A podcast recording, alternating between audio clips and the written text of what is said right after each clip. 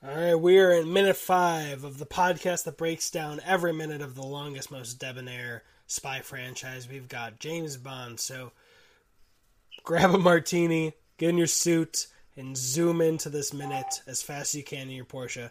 I'm Brian. And I'm Christian. And this is Bond. Minute Bond. Minute Bond. Minute Bond.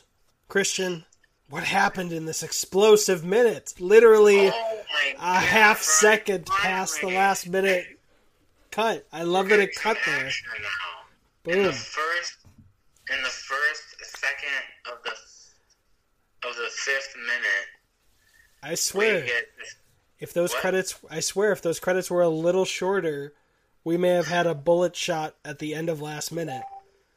Yeah, But you, exactly you, right. you called it, and But we saw it. Yeah, we saw it right at the beginning of minute five, and um, yeah, they came. They came prepared with a silencer and everything. the three blind mice had their kitchen knife to carve the pussycat's life.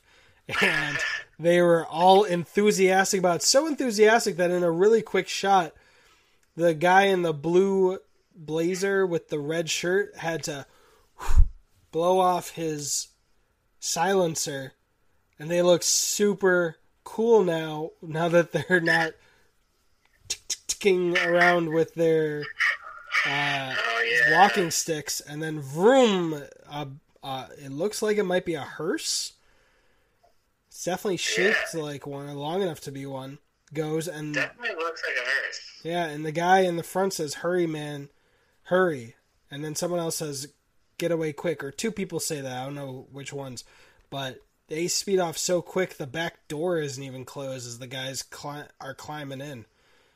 And Right. it, I feel like that's such a common thing to do in movies, especially back in the day when the back door wouldn't close all the way. They got away so fast before the door even closed. You know, like it's such a gimmick.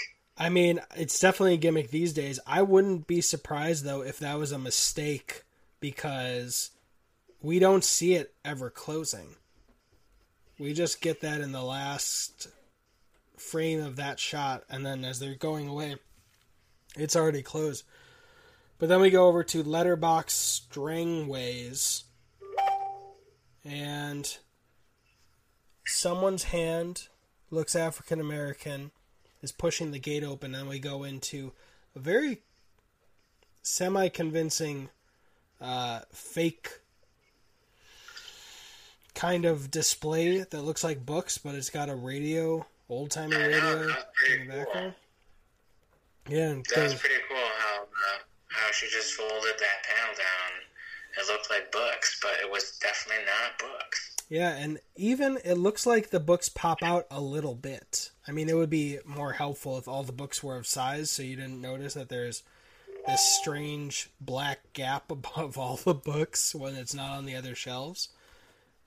And she's trying to contact somebody in London, but it looks like she might be getting murdered before she makes contact. Uh, I think they actually. her husband just got home. Uh, I think she does make contact because she says stand by to transmit, wait out. But she may have been like connecting, either been waiting for the guy the who just came. What's up? I said she might not be getting the full message across. Yeah, she she may have She been waiting, expecting the guy who just got killed, or she may be connecting it like they used to connect phone calls before. But we get some banging, and she goes away. Yeah, I guess that's possible. She might be connecting somebody, but it doesn't look like she's in a call center. I mean, it might be a secret call center. Dun-dun, Yeah. dun-dun.